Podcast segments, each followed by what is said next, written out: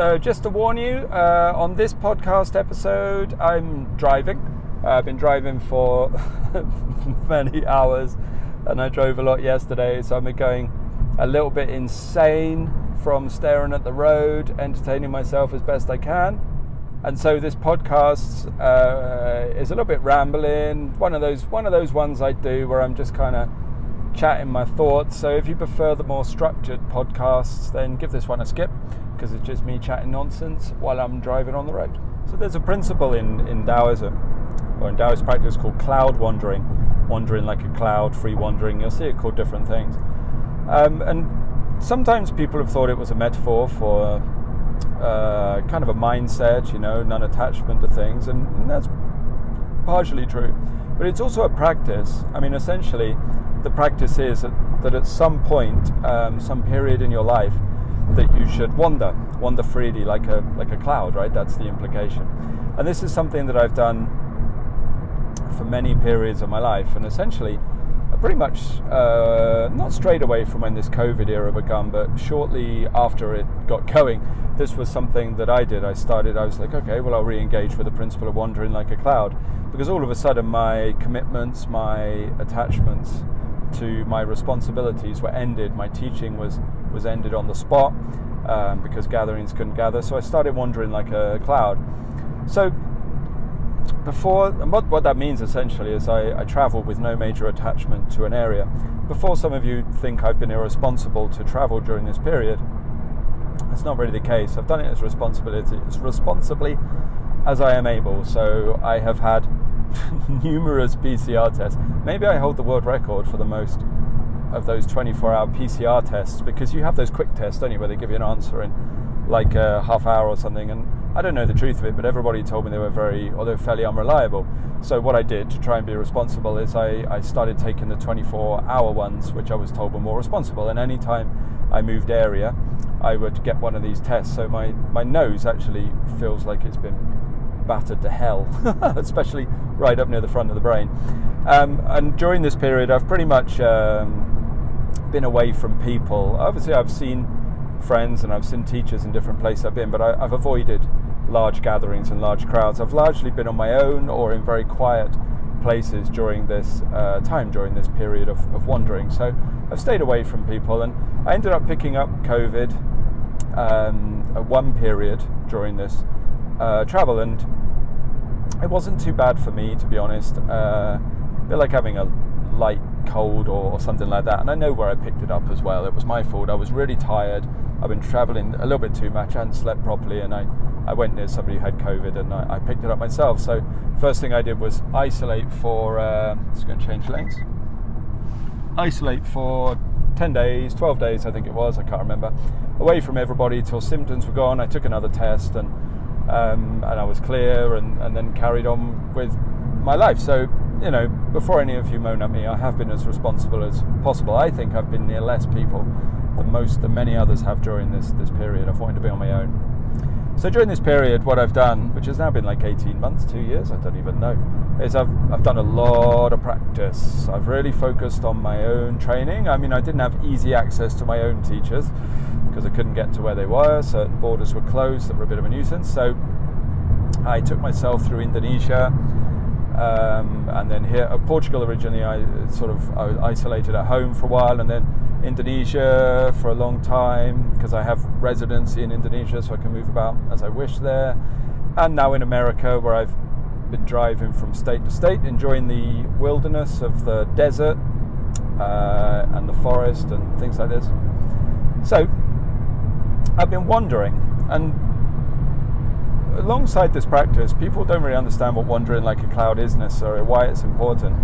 But essentially, it's to do with identity because anyone who's studied any kind of meditation or cultivation practice will know that identity or the idea of self or ego or uh, whatever, you know, these ideas come up a lot within these traditions. They're words that are mentioned, and most of us know that we want to not be led by the sense of identity, not led by attachments to our sort of perceived sense of self. And different traditions will approach it in some ways, in different ways. And there's an error in people think that all ways are the same. So what you often find is, especially in the West, Buddhists will think everybody does it like Buddhists. Hindus will think everybody does it like Hindus. So Vedanta people think everyone does it like Advaita Vedanta, and Taoists think everyone does it like that. You know what I mean? Like every tradition seems to believe that theirs is the way, or that there's a universal principle that can be applied to all traditions, and, and there really isn't. There's not. Like some traditions use a lot of analysis and inner searching. Other traditions use other approaches, some based on energetics, some based upon specific mental exercises and practice that are guided, some are more free. So it, there's many, many different ways to approach it. And so I, I do find it a bit funny when, like, if you're a really good Buddhist practitioner, you then think you have a right to comment on how the other traditions work or Taoist or whatever. And that it's not it's not like that. I, I, do see the teachings mixed quite a lot. And again if you want to mix the teachings that's all right no problem. But i think if you understand several traditions when you're teaching something or explaining something or even discussing something you should mention which tradition's viewpoint you're coming from. Not to discount your own experience but so that people understand where something is. So I think it's better, you know, we can like to gradiate out teachings as to where they're from. It's just cleaner when you're trying to learn. And I think it's a good exercise as a practitioner as well to keep an eye on your clarity of where things are from, you know. So this particularly, this idea of wandering like a cloud, will have crossovers in other traditions. I'm specifically talking about it from the Taoist perspective. So their idea or their teaching that I agree with is that a lot of your identity or a large degree of your identity will be developed upon where you are because as soon as you stay still in a place, whether it's a place you're born in or you've moved to, or maybe you're just somewhere for a few months or, or whatever, as soon as you stay in that place, what happens is you start you start to get two things happen. One is you pick up an identity from that place. That's a fact. Like people will try to deny it, but of course you do. So I'll come back to that one actually. And the second, I'll come to doing the other way order. The second one is the people you meet in that area will start to see you as a certain thing or as a certain person. So if I move into an area, for example, and I am the only Englishman in the area, the only Englishman in the village, or whatever, then what will happen is people in that area will start to identify me as that. So something I've noticed is when I, not now, but when I first started uh, traveling, I was quite young, yeah, and I'm, I'm going into Asia, looking for masters and trying to study and all excited. I became like a colonial lord, and I don't mean in a racist way. So maybe it's the wrong term, but in my in my appearance, it was like the more people I met who recognised me as the only Englishman, I became more English. My accent became more English than it's ever been before, and I. It, I don't know why, it was just a reaction to those things. And I quickly realised that the more people perceived me as British, something that I never really worried about, the more British I became, almost like I was reflecting that idea uh, back to them, you know, which is stupid, I know, but I, I see many people do it when they're the only foreigner in an area or only one from a particular nationality. And also, people start to see me as different things. So they'd see me as a therapist after I treated a couple of people. So people start to talk to you like that. Or maybe I taught some Tai Chi in the area. People saw you as the Tai Chi teacher, and that became an identity. So then what was happening is those ideas would bounce back at me. People were becoming like mirrors for what I was projecting out or what I was doing. And in the same way, when that information was, was projected back, it became a form of identity. So then, in that place, the place or the people in the place were even anchoring an identity back into me because I was identifying as that. And sometimes I only started to realize this when I started to move because I'm a drifter. Like, I really don't like staying still for too long, is not something I like. I like to be somewhere for a while, then, then move on. And what I noticed is when I was moving areas, I would either very quickly try to re-establish that identity as a form of kind of security blanket. You know, the new place was unusual to me. I felt a bit insecure about it, so I tried to re-establish the identity I had in the last place, so I had something to hang on to.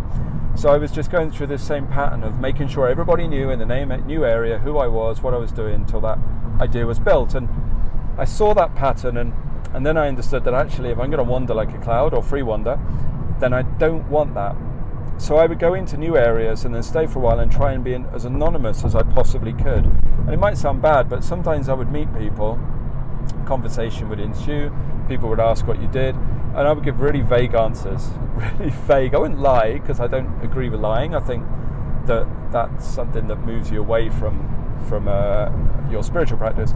But I would be very vague with my answers, so it was very difficult for them to pin down what I did, you know. So I, I, stayed as anonymous as I possibly could.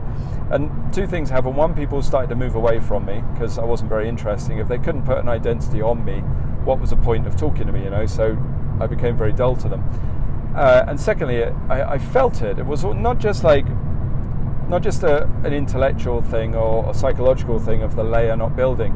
There's even an energetic. Like after a while, anyone who's practiced alchemy or any kind of inner work will know it's almost a form to the state of your consciousness. There's like a, there's like a shape to your sense of self, you know, and that is what was. Uh, adjusting, and that is what was was changing. It was releasing as I went into these areas. I was anonymous, and the more I got into this idea, the more I became addicted to it. So, I, which isn't necessarily healthy, but I would just wander and wander and wander, month after month after month, place after place after place, staying as anonymous and as visible as I possibly could, so that I could get on with my practice and use this as a tool to shed those those layers, you know. And this is still something I do now. And I, because I mean, some people will know who I am, but only maybe some people in the qigong world or, or something, or maybe the Chinese Western world, but that, that's a very small group of people. And even in that field, it's a small group of people that, that know who I am. I'm under no illusions or desires for anything different there. But majority of time when I go into a town, I'm, I'm pretty anonymous, so I can stay for a few weeks or a couple of months or six months. And, and if people don't know who I am, I find that my practice tends to be better.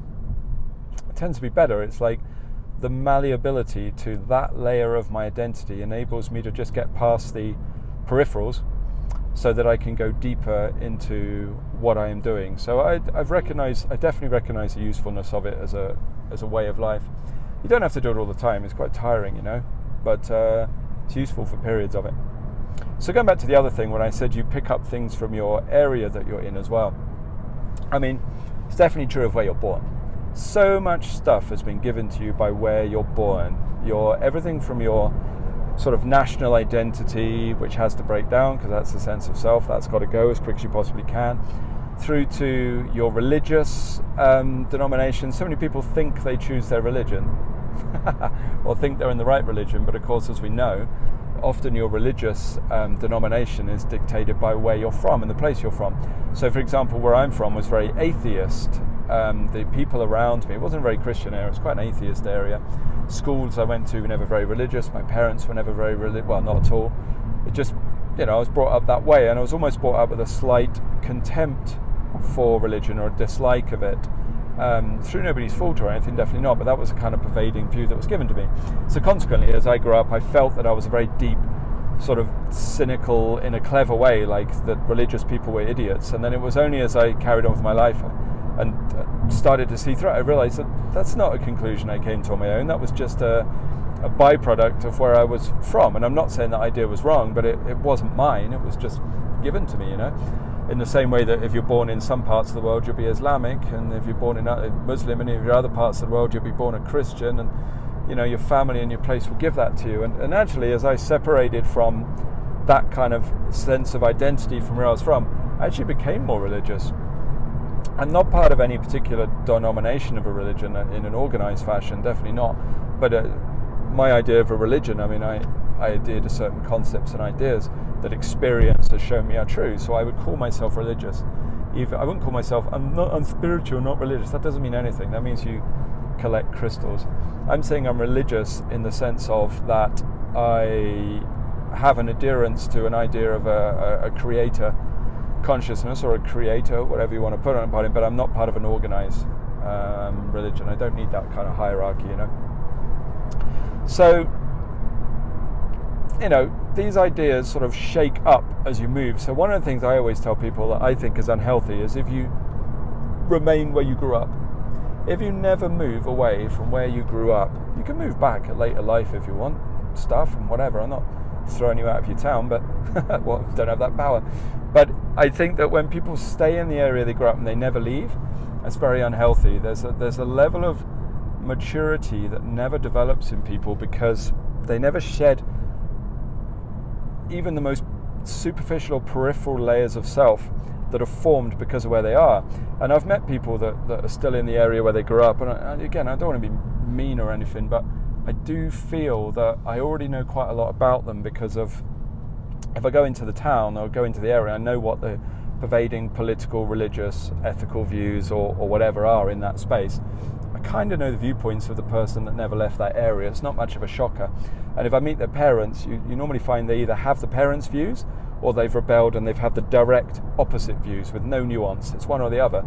And that kind of like a rebellion against a view is not yours any more than the view. Do you know what I mean? If it's the direct counter to what you've been taught, then you're still just reacting to your area. So your sense of identity is still based on that, you know. So there's no nuance there. It's just a rebellion, and rebellion is childish, right? It's a useful thing for children and to, uh, teenagers to go through.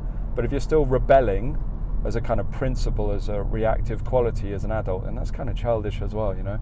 When I meet rebellious adults on principle, I do find them to be quite immature because rebellion lacks nuance. It's only reaction to something, which means you're still controlled by that factor.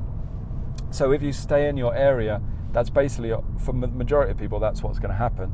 So even if you, I mean, to counter that, argue with myself because there's no one else in the car on this giant five hour drive across America, which I chose in a bad time, seems to be rush hour, which isn't very, wasn't very clever, was it?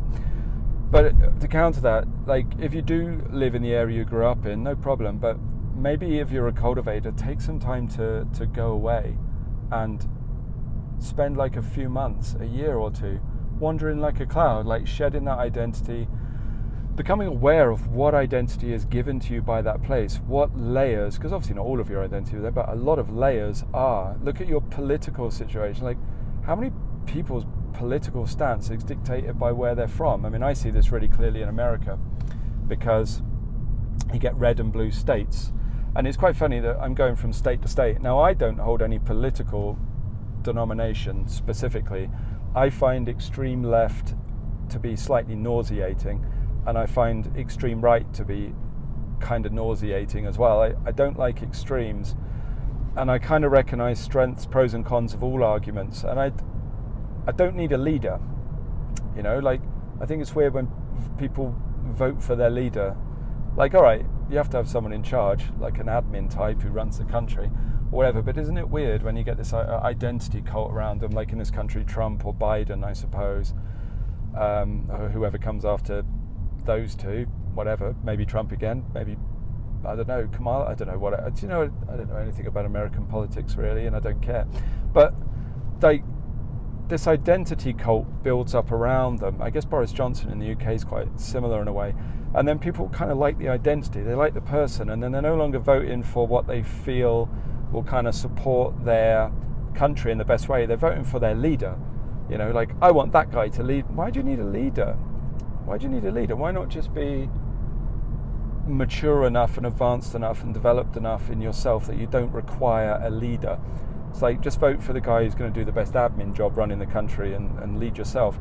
And the other thing you get is people like adhering to a team. So I'm red or I'm blue, like they're Manchester United or Liverpool or New York Giants or I don't know, any American sports team. You know what I mean? Like it's almost like a team event. It doesn't even matter what the guy says. I'm red through and through or whatever. Like I find all that really weird anyway, that kind of identity. I, politics isn't my thing. I've stepped out of it. I've never voted in my life and I never will. I take no shame in saying that. It's amazing how many people get angry at that, um, but that's because it's attacked their identity of what they feel is important. And I know under this video I'll get those people going, people died for that right for you to vote, and I could do a longer explanation of why, but I don't care, so I won't bother. But again, why I'm rambling about that is because politically, people's denomination often comes from where they're from. And I notice this when I go state to state because you get pockets of people at the opposite, of course. But even they tend to gather in a town. so you get a blue town in a red state or a red town in a blue state in America quite often. And and when you walk into that state, people will just chat with you casually, assuming that you agree with them. So it's quite funny. I go in a blue state, and people, if left wing state, sorry, if not American, you're not familiar with it, a, left wing state, and people just start chatting to you about how awful people on the right, how, how awful Trump supporters are as people, just assuming that you agree. They'll just assume, like, because you're in the, because they're so used to people in that area having that view that they just assume you agree.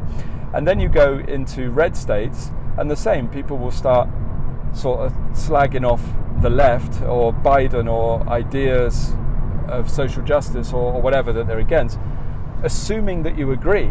Now, the reason they assume you agree is because they're from that area, and in that area, most people do. So their areas become an echo chamber that's, along with social media, as we know, that, that distorts our views. And so consequently, that is reinforcing their layers. And, and the funny thing is, if they went and lived somewhere else for a period of time, or certainly if they were born somewhere else when their political views were developing, they probably wouldn't have that view. You know, they wouldn't have it. They'd probably have the view of the state they came from, especially if their family had that view. So there's a, and again, not everybody. Some people critically think and figure out what is best, but I think we can agree the majority do not. So you have to be careful because those layers will form. Because I had very strong political views when I was younger, and when I started moving around, those political views faded. They went because, just like everything else, I came to realize, or many other things, that my political views were dictated by the environment that I was in. They were nurture. They were nurtured, certainly not nature, but they were nurtured by the people that were around me. And psychologists have often tried to say it's nature that if you have a certain personality, you'll tend towards this political view, or vice versa. But I don't know. I mean, maybe that personality that you have is is maybe even your nature is only nurtured by where you're from. So, ah, who knows? These are kind of ideas that I don't have answers for, of course. I'm still exploring them, but they're things that you'll notice will break down as you travel around. The more I moved around, my taste in music, my taste in food, my taste in people, my views on religion, my views on politics, my views on who I was, my views on national pride, all started to break down increasingly. They always do break down and become more malleable as I moved around. I also found that I became less dependent on other people loneliness was less of a, a factor. Like many other qualities arose, and, and the, the byproduct of this, the knock on effect, the domino effect, was that my meditation practice, my spiritual practice became better. And I even notice if I stay still for too long and that identity starts to form again because people know who I am and they give me a role in the community or a job or something, then my practice gets worse. Like I feel it, it gets anchored, it gets stuck in something, and still the practice isn't bad. It might only make 10% difference, you know, but still makes some difference. So you can't wander forever, can you? I suppose you could. It'd be very expensive these days. I mean, even wandering is quite expensive and quite limiting. Um, but you know, at some point you're probably going to stay still, and and that's fine. Like I'm not anti that, and I've got a house, and I've had places I've lived for periods of time in Asia, in the West, and, and, and that identity is there. But the, because of the wandering like a cloud phases or periods, it, there's still a malleability there. So those layers I'm less attached to when they start to start to form. So I definitely think it's a, a beneficial thing. This cloud wandering periods, which I'm now on. Uh, if you don't count the time that I stayed kind of quietly practicing in Portugal, where I, I was based for a long time if you don't count that period, I've now been wandering for like 11 months, I think 10 months, just moving, moving, and uh, yeah, like sometimes only move to a close area, other side like next village or something like that, or just change house, change place. But now in America, it's a bit more, you know, through Indonesia and stuff, and yeah, like these, these periods are great. I think they're very useful if you have the luxury of being able to do them if you don't have dependents or, or something like this. I mean, classically, when people cloud wandered as well, these were monks often, or, or maybe if they weren't monks, they were part of a, a spiritual community. They were apprentices of an alchemy master or, or something like this. And uh, another thing they did really was often what they would do is they would have a period where they stay still and study the core of a, a system, like a, a tradition, to go as deep as they could into it off of apprentice with their master. And then they would have um, a period sometimes where they travelled with their master, which not many people get to do these days. I've done a bit of it. I've been very blessed, very lucky, but not a lot of people get to, to do that these days because of the nature of how the world is. But they would travel with their master who kind of showed them how to be when they went from place to place and maybe showed them to adopt a little bit of invisibility. You don't need to project your identity on everybody. And then there was periods, there was four stages to it. Then there was periods when the, the student would travel on their own. And when they traveled on their own, they would focus on their own practice. And then the way that they were when they interacted with people was their practice. Like sometimes you would go to a place and it become the pillar of the community. And you could see how your identity formed around that. Nothing wrong with it, but you just watch it and observe it happen. And then sometimes you go to a place and be invisible, be irrelevant, and watch how malleable your nature is at that period, you know?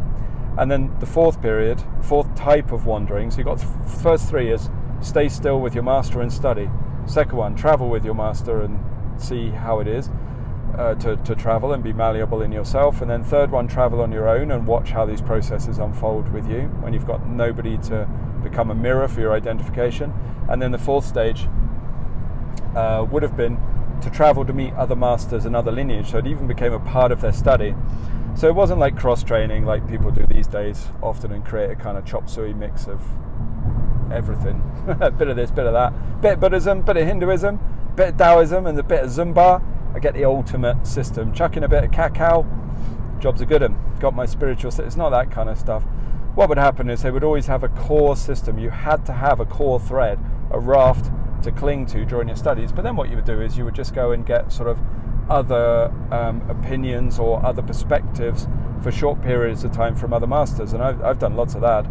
So I have my core tradition, my alchemical tradition that I'm in, and um, also increasingly a Chan Buddhist line that's very important to me, very dear to me.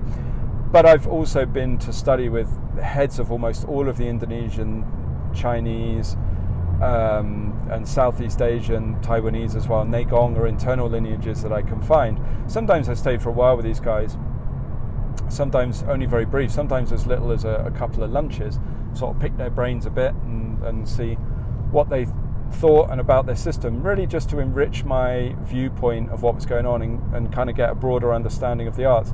And of course, the deeper you go into an Neigong tradition, the more access you have to others because your teacher will introduce you or they will accept you. Sometimes you have to give a little demonstration to them to show your skill level or whatever, or you know, things sometimes you just have to pay some money. There's that too, let's be honest. And you get to meet these guys, and I don't teach their material you know, I think that's bad. People go see some for 10 minutes and then start teaching their stuff badly. I don't teach their material or anything like that. I just spent time sort of chatting with them and learning more about their lines to enrich my own understanding, not combining, always sticking with what I do, but just kind of seeing how other things work. And as a teacher, that can be very enriching because you get a wider picture of what people are doing. There are right and wrong, whatever people say that every method is correct for you. No, it's not. Some of it, some of it's complete bullshit. So let's be honest, some of it's rubbish. And, and the more you go out and, and meet different lines, you can kind of see what works and what doesn't and see what ideas there are. So that was another aspect of wandering as well. I've done a fair bit of that on this tradition, looking at sort of um, how other things, uh, during this time of wandering, I've seen how other things work. So that's wandering like a cloud, you know, and I'm still doing it now. Obviously, in the old days, you probably wandered with a little bit of a sort of knapsack or whatever, your red hanky tied on a stick. I'm driving around in a car from town to town um, doing it. I've just left New Mexico, headed into up into Colorado. Don't know where I am. Maybe this is Denver. I'm not sure. I might be in Denver. I'm so bad at directions. I head a direction, and I don't really know where I'm headed. But there you go. That's the other thing with wandering. I wander so much. I spend most of my time lost. It's quite amazing. I've been around the world so many times, lost for like 90% of it, but that's all right. Whatever. Seen some funny things. So, just a bit of chat about wandering like a cloud. I can advise it, you know, and I wanted to explain it as well because it's a term that some of my people, um, some people I teach, saw recently, and they asked me what the term meant. Um, and I met, and on a practical level, it's, it's that it was a part of your initiation and part of your training that you wandered like a cloud for a period of time, and partially just to talk about the rationale for it because I wandered like a cloud wrong um, several times as I was like, right, I can do some cloud wandering, take six months. Everywhere I went, I made sure everybody knew what I did, who I was. As soon as the conversation started, this is what I do, and uh, what, so uh, essentially, I just formed my identity in every new location, every interaction, straight away over and over again. Where actually, if I'd done it properly and stayed invisible and not made a big deal of who I was, then that period would have been a lot more um, beneficial. So try to be invisible, you know. And if you're not someone who can wander for whatever reason, then use use social interactions in the same way. You know, I mean, we all meet people, don't we? We all meet people, I assume, unless you're completely locked down, hiding from the apocalypse at the moment. But when you meet people, you can treat it as a form of cloud wandering as well, because look at what happens in most conversations. People either ask what you do or they tell you what they do and who they are, most people will tell you. Like most people don't really listen, do they? They just, if you watch conversations between new people, unless they're attracted to each other or they're going to benefit from the situation, oh God, this is gloomy, they don't listen. They don't want to know what you do. They normally just want to tell you what they do. So you get a gathering of people for business, or maybe you've just met or something, and everyone will tell their stories. And they always try to be, or often they try to be the one with the strongest identity in that group, the most interesting. Some people will do it through telling you how fascinating their work is. Some people will tell you by what their cultural background is. I'm an Irish American, I'm an Italian American, or something like this in this country, because that gives them a form of identity, doesn't it? Uh, in this country, America, sorry Americans, but is very identity obsessed. I was gonna, I, I will say, I've. It's like I've never known a country America has lots of brilliant sides to it. I love this country. That's my disclaimer before I slag off one thing that I see in America is just how identity focused everybody is. It's like how many conversations do we have to talk about race, culture, religion, ethnicity, your state of origin? Hi, I'm from Denver or something like that, if that's where I am. Or like, it doesn't matter, you know. Like, it doesn't matter. Like all of those times you're reinforcing all those, those ideas as a cultivator, you're strengthening your sense of self, you know. And fine, you know, it's it's a cultural expectation, so I don't want to slag it off or be too negative, and, and I can't hide mine in this country because as soon as I chat eh, with someone and they hear my accent in this country, they know I'm from Australia, so I can't hide that. My identity's there straight away. But you know what I mean? Like, try sometimes going into a social interaction. This is my advice as you know part of this podcast is try not to do that. Like, watch yourself if you do that. Do you try to establish your identity within that social interaction straight away? Try not to. Don't lie about your identity. Oh, yes, I'm a Hollywood actor and uh, I come from the Mozambique. Or don't make stuff up. But just like, don't necessarily offer that information unless they really hassle or be a bit more vague or just try not to strengthen it or don't push it on people. Don't give that identity straight away and watch what happens. Watch how like how people interact with you, how different it is, because they don't know what to say to you, or they don't go into autopilot on how they should be with you because of your status or background or something like that. And, and every one of these people who tries to wow people with shocking stories, because there's lots of those. These are my wild drug stories. These are my wild past stories. Like, don't do that either, because that's a form of identity building, isn't it? And once you've seen this in yourself, try watching it in other people in social interactions. If there's a newcomer to a group, or watch what they do. Do they give the shocking stories? I want to be the wild one. Do they give stories about their status? Look how wealthy and intelligent I am, or, or something like that. Watch what they do, you know. Don't judge them because we all do it, but just make note and see. See how human beings form their identity. And then you can treat conversations as a kind of mini cloud wandering, you know, meeting people to see what happens. Be invisible, be boring and, and see, see what happens. You know, listen to other people instead of pushing your, yourself forward. You, you find out sometimes you interact and you listen, people are shocked, which is kind of sad, really, because it indicates that not a lot that goes on, I suppose. Traffic. There we go. I must be in. Yeah, I'm in Denver. That's where I am. I'm in Denver. I can see now on the uh, GPS or sat nav it, it says. Okay, cool. Well, that was Denver. I just passed over it. Didn't really see it. I just went over the top of it. Um, yeah, so there we go. That's cloud wandering, and I can advise it sometimes just to wander. You know, walk the earth like Caine, if you know what that means, or be a bum like Caine if you've seen Pulp Fiction. This is, uh, I think, an important part of, of cultivation. It's like final thoughts is people don't realize that we talk about attention sometimes or mindfulness or something like that or your awareness apply your awareness to something. Do you know like the self can't apply awareness?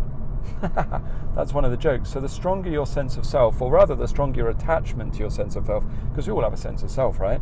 Sense of our self identity but it's your attachment to it your clinging to it your lack of malleability within that space of who you are that prevents you from paying attention pretends you prevents you from having true awareness. The stronger your sense of attachment to your sense of self, the less aware you are, the less you're able to apply attention. And you might not necessarily be able to see the causation in that right away when you first hear it, because what I just said there, I think, is actually more important to practice than people realize. But the more you go into the arts, the more you practice, the more you'll you'll see what I mean. You'll see for yourself. When you sever the attachment to the sense of self, the level of your awareness goes up it increases, it is better. Your concentration skills become better, your absorption skills become better.